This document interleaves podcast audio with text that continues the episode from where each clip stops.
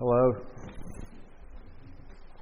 I'm uh, Jason Schubert. I am uh, one of the elders here at Harbor. I think my mic's off, so I'll just speak up. Um, uh, we have been working our way through the books of First and Second Samuel as we have been uh, anticipating and hoping and longing for God's coming King and His coming kingdom. Uh, we're going to be uh, we finished up in, uh, well, we did the first half of chapter 7 last week as we, oh, I know the problem. I'm not on. Sorry.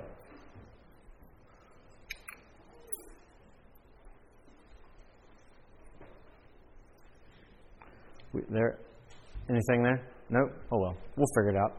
So, uh, we at the the first half of chapter seven last week, we saw God gave these incredible promises to David uh, of, uh, of a kingdom that was coming uh, that would last forever, and that David would have one uh, that descended from him who would rule and reign and sit on the throne of that kingdom forever.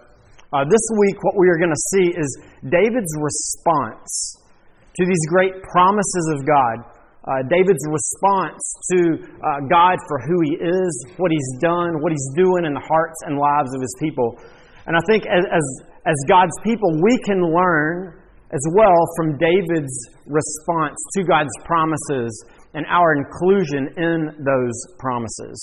So if you would, go ahead and turn in your Bibles to 2 Samuel uh, chapter 7. We're going to be looking at verses 18 through 29.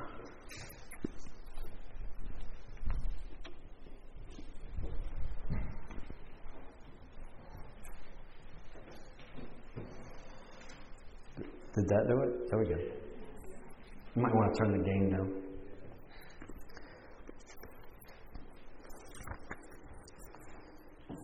So we're looking at verses 18 down through 29. Uh, so if you would, uh, follow along with me there in your copy of God's Word. We'll go down through the end of the chapter. Then King David went in and sat before Yahweh and said, Who am I, O Lord Yahweh? And what is my house that you have brought me thus far? And yet this is a small thing in your eyes, O Lord Yahweh. You have spoken also of your servant's house for a great while to come, and this is instruction for mankind, O Lord Yahweh. And what more can David say to you? For you know your servant, O Lord Yahweh. Because of your promise, and according to your own heart, you have brought about all this greatness, to make your servant know it.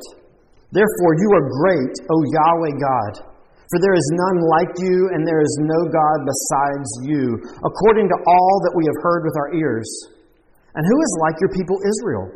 The one nation on earth whom God went to redeem to be his people, making himself a name and doing for them great and awesome things by driving out before your people, whom you redeemed for yourself from Egypt, a nation and its gods. And you established for yourself your people Israel to be your people forever. And you, O Yahweh, became their God. And now, O Yahweh God, confirm forever the word that you have spoken concerning your servant and concerning his house, and do as you have spoken. And your name will be magnified forever, saying, Yahweh of hosts is God over Israel, and the house of your servant David will be established before you. For you, O Yahweh of hosts, the God of Israel, have made this revelation to your servant, saying, I will build you a house. Therefore, your servant has found courage to pray this prayer to you. And now, O Lord Yahweh, you are God, and your words are true, and you have promised this good thing to your servant.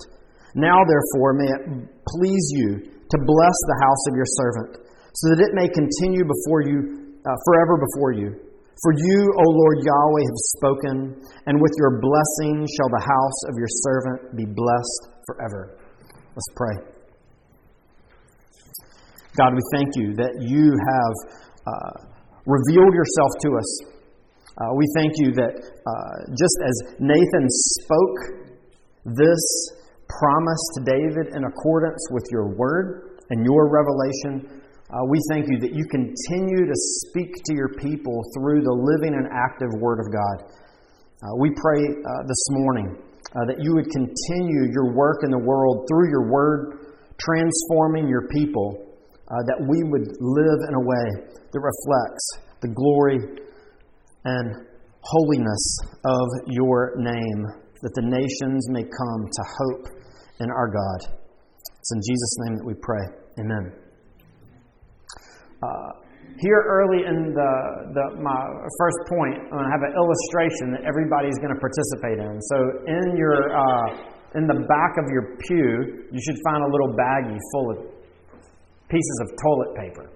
There's some, there should be some kind of scattered on the, the wings as well. If you see any little uh, baggies around with toilet tissue in it, uh, everybody needs one square uh, for that later on. So go ahead and pass them out now so you're not uh, scrambling to do that later in the, uh, in the service.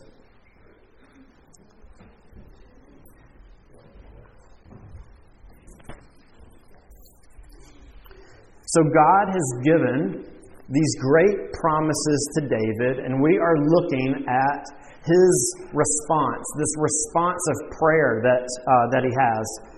Uh, and we're gonna we're gonna look at uh, just as the, the, David's prayer is broken up. It actually is uh, structurally is in three different sections, and so we want to look just at those three sections of how David has organized this prayer to help direct us in understanding what our response should be to the promises of God and our inclusion in them.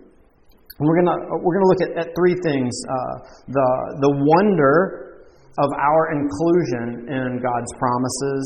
Uh, we're going to see how we should glorify the God who promises, and then that we should be praying the promises of God back to Him. Uh, so if you want to keep track of, uh, of words, you can do wonder, glorify, and pray. So, first, let's look and see how uh, a proper response should be wonder. Wonder at our inclusion in the promises of God. Uh, look at the very beginning of, of, of David's prayer in verse 18. So, after hearing all of this from, from David, or from, from Nathan about these promises. Then King David went in and sat before Yahweh and said, Who am I, O Lord Yahweh, and what is my house that you have brought me thus far? As David reflects upon God and his, his involvement in his life, David comes to a place of wonder. Who, who am I that you would be at work in my life up to, up to this point? Think about all that we've seen about how God has been involved in the, in the life of David his provision, his protection, his deliverance, from before he even called him to be uh, uh, king and anointed him uh, as, a, as a shepherd, as a child, as a teen, as an adult. David is, is sitting here and thinking, who am I that you, that you would be involved in my life, that you would bring me thus far? Even notice how David refers to himself. Throughout, although the narrator refers to him in verse 18 as King David, as David prays, how does he refer to himself over and over? Going on down in, verse uh, 19. And yet, this was a small thing in your eyes, O Lord Yahweh for you have spoken also of your servant's house. Seven times in this prayer, David refers to himself as a servant. Again, recognizing why would my Lord, my King, be involved in my life in this way? That shows us again David's perspective on God. Uh, we've uh, talked about this before, but in the Bible, when God's uh, name is, is referenced, if you see uh, three capital letters for God, as you do here in verse 18 capital G, capital O, capital D, or four capital letters capital L, capital O, capital R, capital D. It's referring to the covenant name of God, which we think is pronounced something like Yahweh. Notice here that David, as he's referring to his name, he designates this title to him of Lord.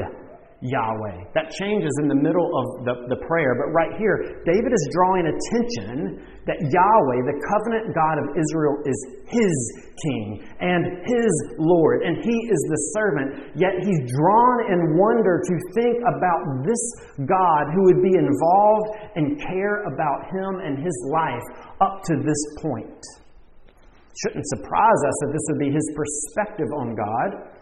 For we know, as we've seen through 1 Samuel, God is the one who is in authority and control over all things.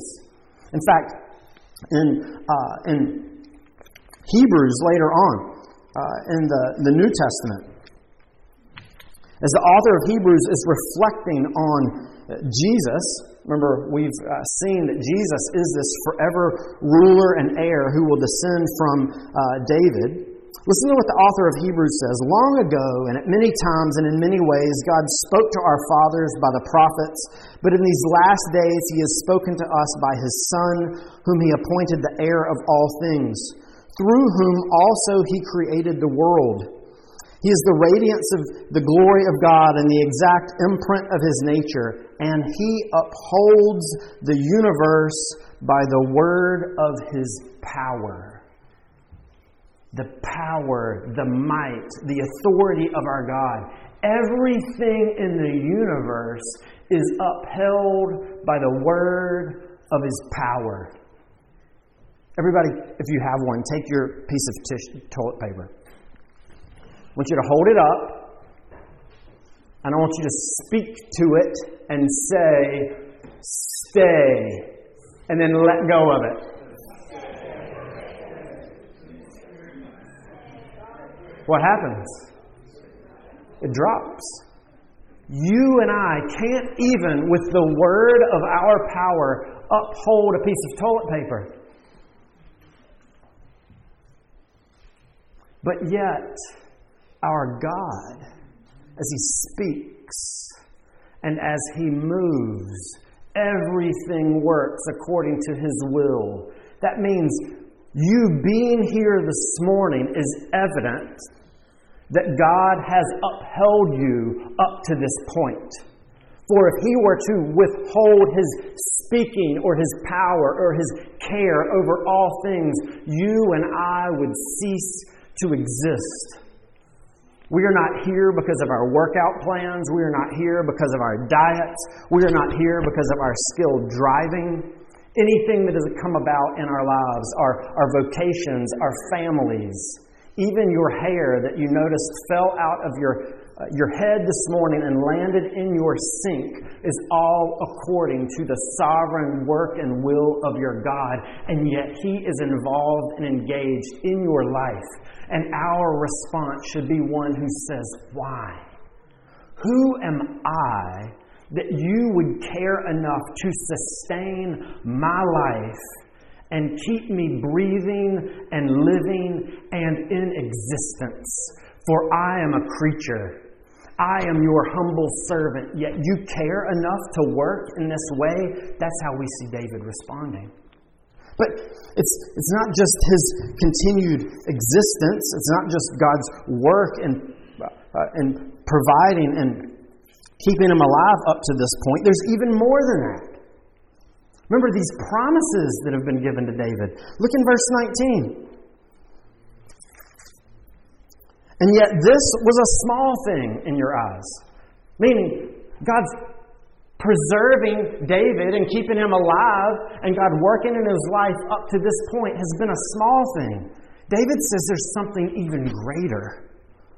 You have spoken also of your servant's house for a great while to come and this is instruction for mankind, O Lord Yahweh. And what more can David say to you? For you know your servant, O Lord Yahweh.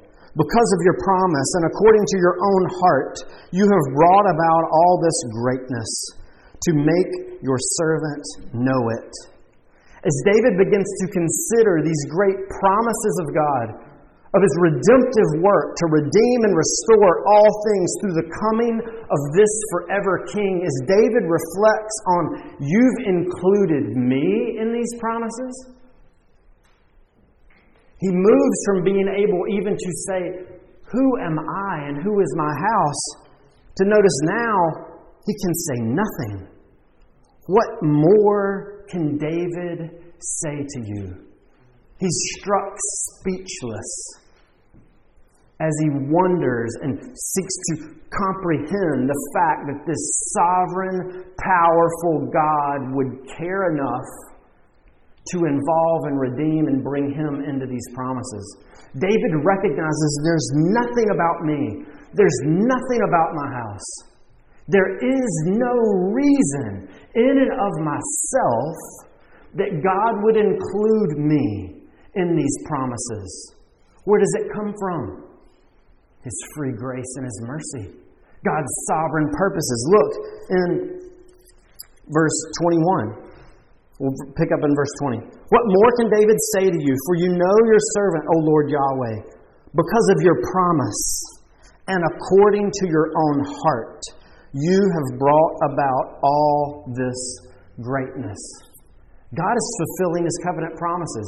God's heart, the one who, out of his love, out of his setting his love freely on David and choosing him, he is involving and bringing David into these promises and using, involving David in redemption, redeeming and saving him, and then using and working through David to further these redemptive promises to bring redemption and rescue and restoration to the entire world. And as David comprehends, thinks about this and seeks to comprehend it, he's struck speechless that this God whom I've rebelled against, this God whom we have all created or committed high treason against, would not just keep us alive, but out of His free grace and His love and His mercy would set His love upon us. He would save us and bring us into His promises for nothing we have done. David is struck speechless with wonder, and so should we for any other response is to not really grasp and comprehend our God, ourselves, or His promises. Remember, I've told you about this conversation before because I was doing premarital counseling with one of our family friends, and I asked this question of, uh, of the couple. Uh, if you were to stand before God uh, t- tonight, let's say uh, you don't make it home after our, our meeting, and God says to you, Why should I let you into my kingdom? What would you say? And her response was, Why wouldn't he? Look, look at me. Look at my life. I've not killed anybody. I try to do good to others. You, you see, there's no wonder there. There is no response of, Who am I? It is, Look at me. Look at what I've done compared to these other people. But the response we see in Scripture is those who recognize and understand our sin, the holiness of our God, and His sovereign grace and mercy to put Christ in our place to suffer and die and redeem us. Our response should be, Who am I? And we're struck silent. Why would you work in my life, the chief of sinners? In fact, in the New Testament, as, it, as God's authorized spokespeople reflect upon the good news of the gospel that this forever king would be God who took on flesh, who entered into our world to die in our place, once you do you understand what that means? This God didn't just keep you alive, He took on flesh to die so that you could live eternally. Who am I? Who am I that He would do this? A servant, the king, a rebel, the perfect one. Listen to what Paul says. You were dead in the trespasses uh, and sins in which you once walked, following the course of the world, following the prince of the power of the air, the spirit that is now at work in the sons of disobedience. We were dead. We were following and after the, the prince of this world, pursuing after our own desires and our own pleasures among whom we once lived in the, uh, the passions of our flesh, carrying out the desires of the body and the mind, and were by nature children of wrath like the rest of mankind. That is who we were. Dead, rebels. Our will wasn't free, it was enslaved to sin. And we were in rebellion against our God. But listen, but God, being rich in mercy, because of what you've done? Because of who you are? Because of your family line? No.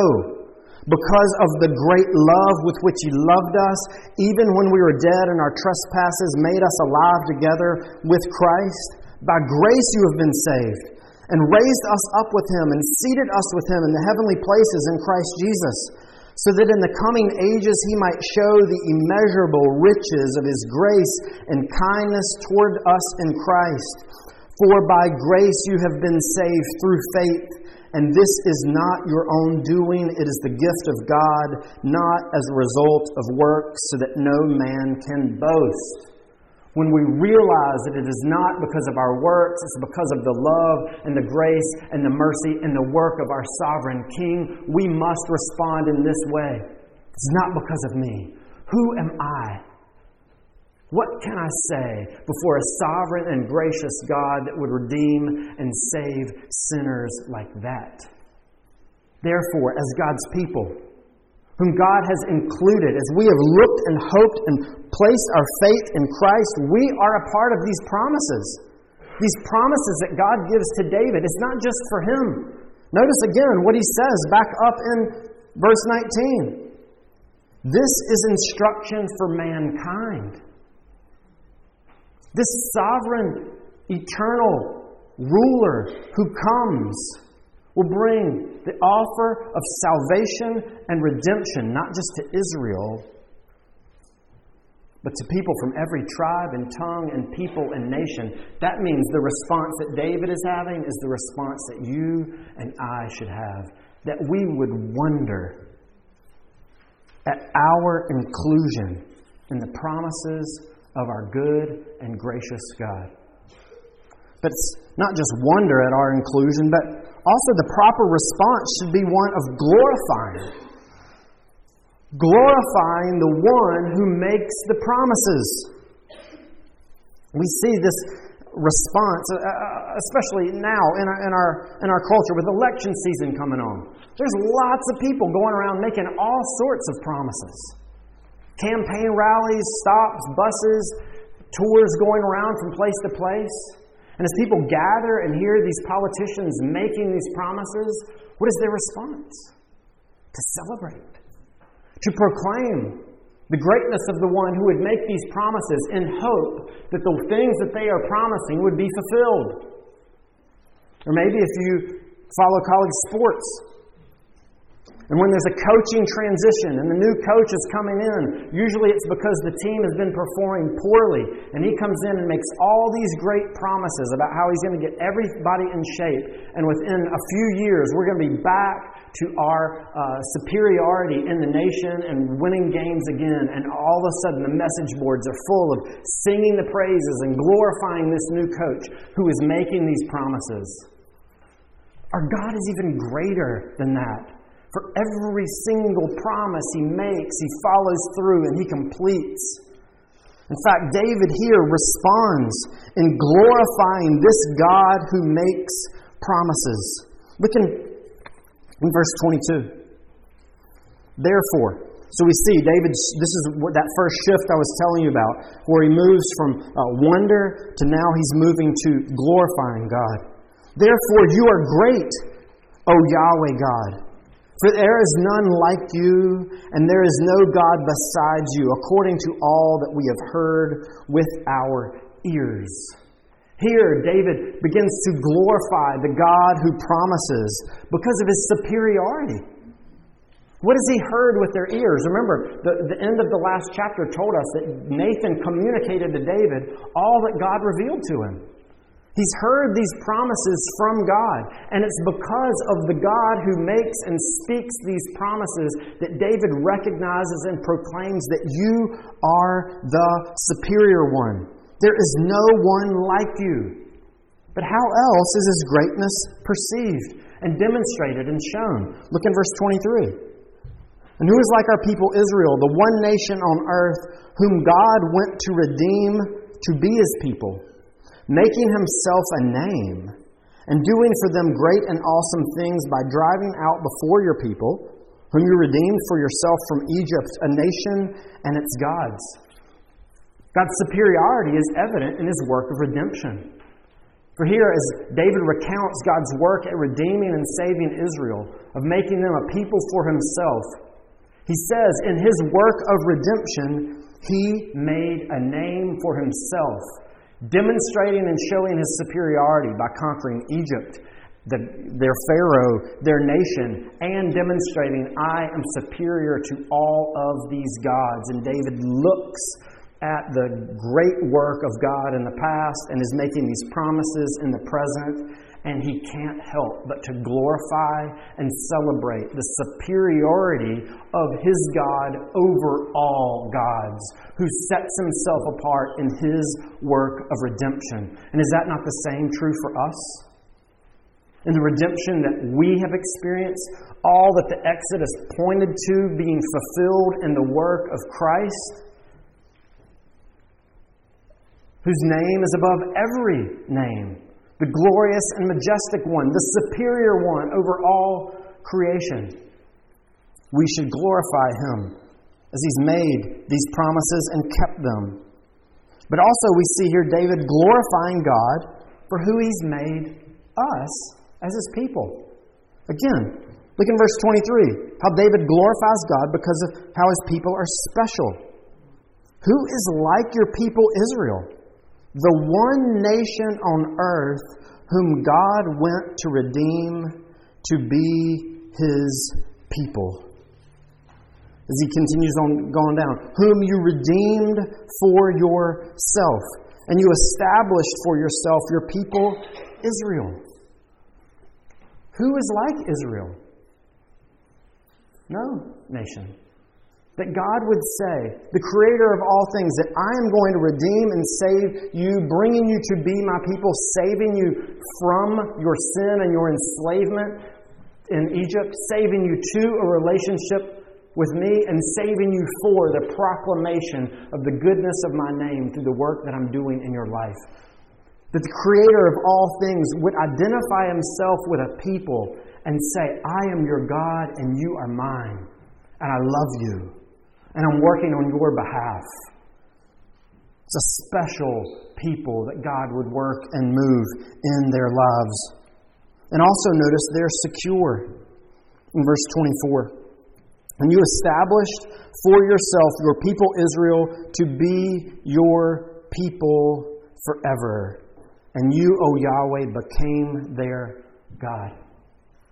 His forever people. Nothing will break the promises of this superior God, who saves and redeems a special people for himself and secures their relationship to him forever. As long as that throne remains, and as long as the king that God sends sits on the throne, his people's salvation are secure forever. And that throne and that ruler is Jesus. We need to remember this. Uh, God's promises to Israel haven't failed. For it's the heir of David, the Jewish Messiah, who rules over all things. And we who are Gentiles, have not replaced Israel. We've been engrafted into the one covenant people of God. We are Israel fulfilled, all of those throughout space and time and history, tribe, tongue, people, nation, ethnicity, who are brought into His people, His special people, His secure people. The God who has chosen us to be His, who has redeemed and saved us and said, I am your God and you are my people.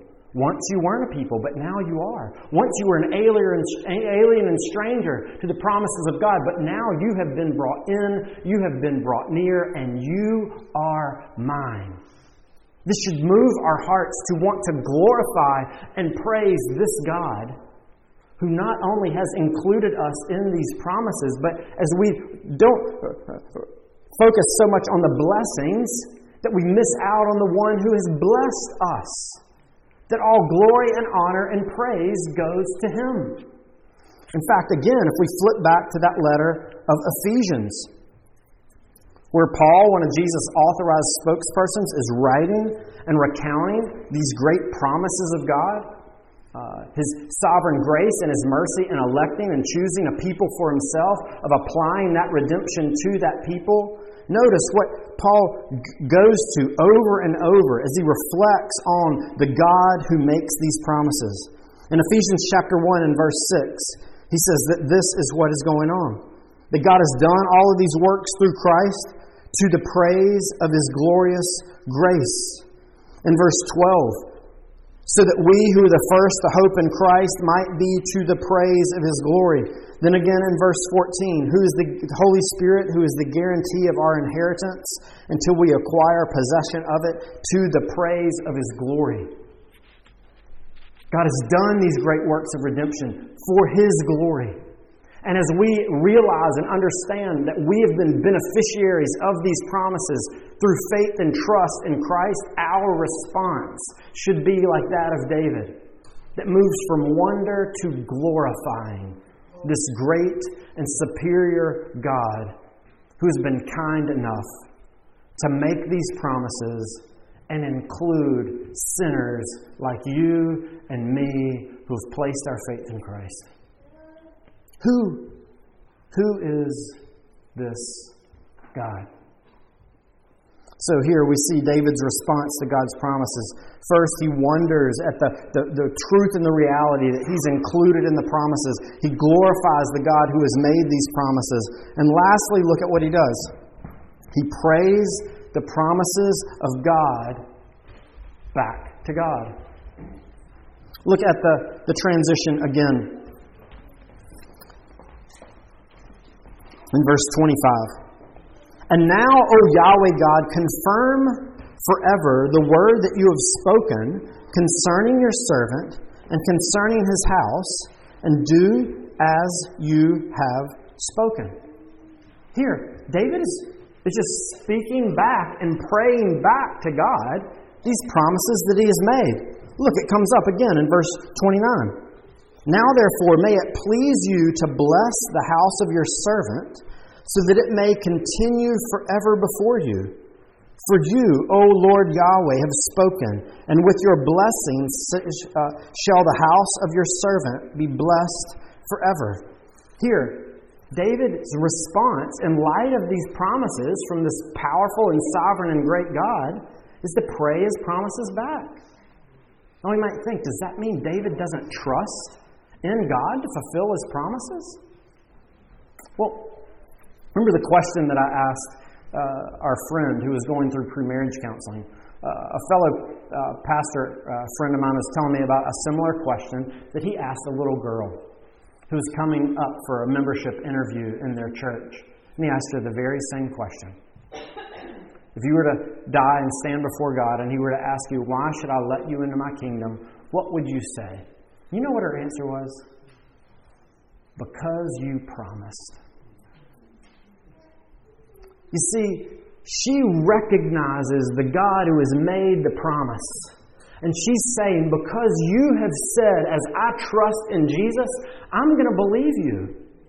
And so I'm just speaking back the promise that you made, demonstrating and showing my confidence that you keep your word and you will fulfill what you have spoken to your people. And we see David doing that here, speaking the promises of God back to him.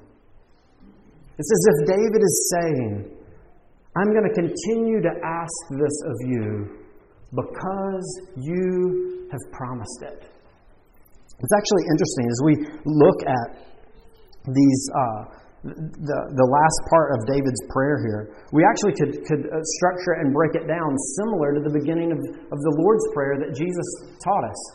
Hallowed be your name, your kingdom come, your will be done.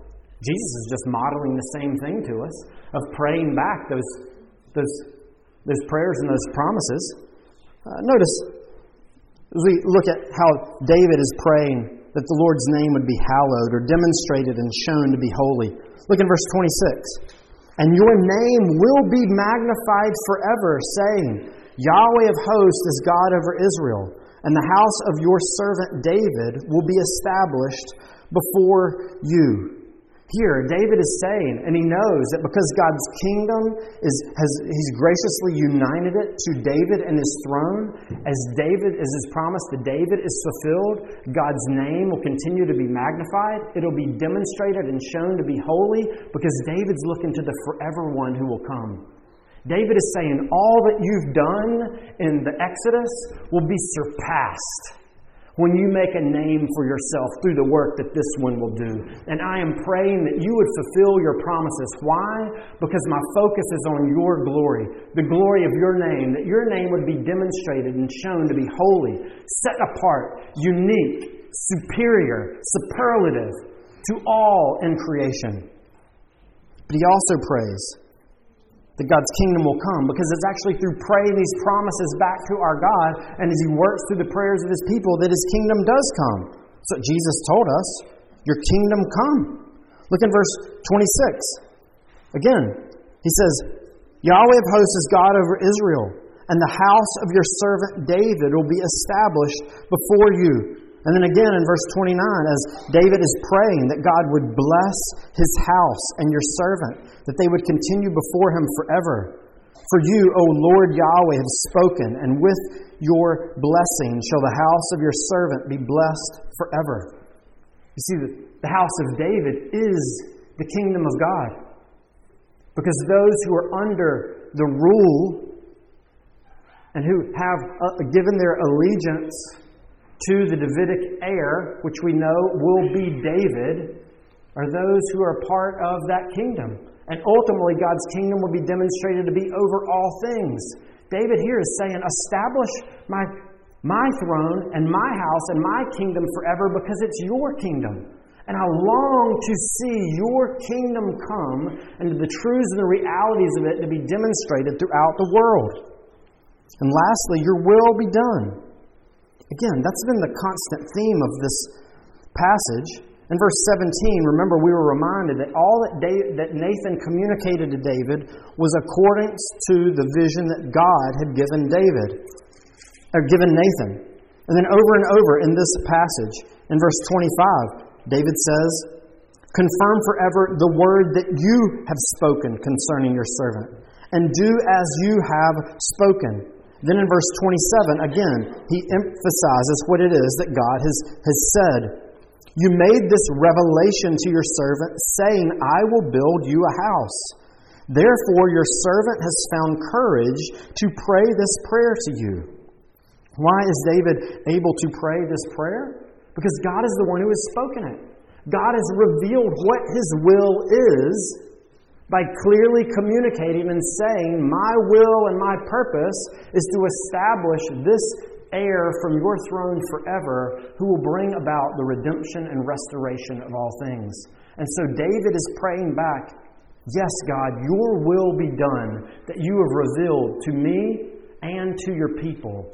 For I long for your kingdom to come and for your name to be demonstrated and shown as holy. We, as God's people. Not just from the, the model of David, but from David's heir who would come later Jesus Christ, the righteous, the God man who sits on the throne of David and the throne of our God forever, has called and told us this is how I want you to pray. Praying God's promises back to Him, confident of the one who has made these promises and included you in them, confident and humbled that God would use the prayers of his people to accomplish his purposes and bring about his work in the world. As, as God's people, when we realize the implications of the gospel. That, that these prayers are only heard because Jesus, our representative, stands before our God, and that is how we have access to our King. We should be amazed even more and wonder that God would include us in His promises, glorifying the God who would make such promises, and then responding in trust and humility, praying these promises back for the glory and honor of our God, the spread of His kingdom, and that more people would be brought in and included in these promises. This is the good news of the gospel that these promises continue to, to move forward because Jesus Christ rules and reigns. Let's pray. Father, we thank you uh, for the good news of the gospel. We thank you that Jesus, our King, is on the throne. Who are we? Who are we that we could even dare to call ourselves sons and daughters of God? But we do it because you have done it. You've given us those promises, and you have told us through your work, not ours, that we have the right to be called the children of God. May we rest in your love. May we rest in your promises as we long for and await the fullness and coming of your kingdom. In Christ's name we pray. Amen.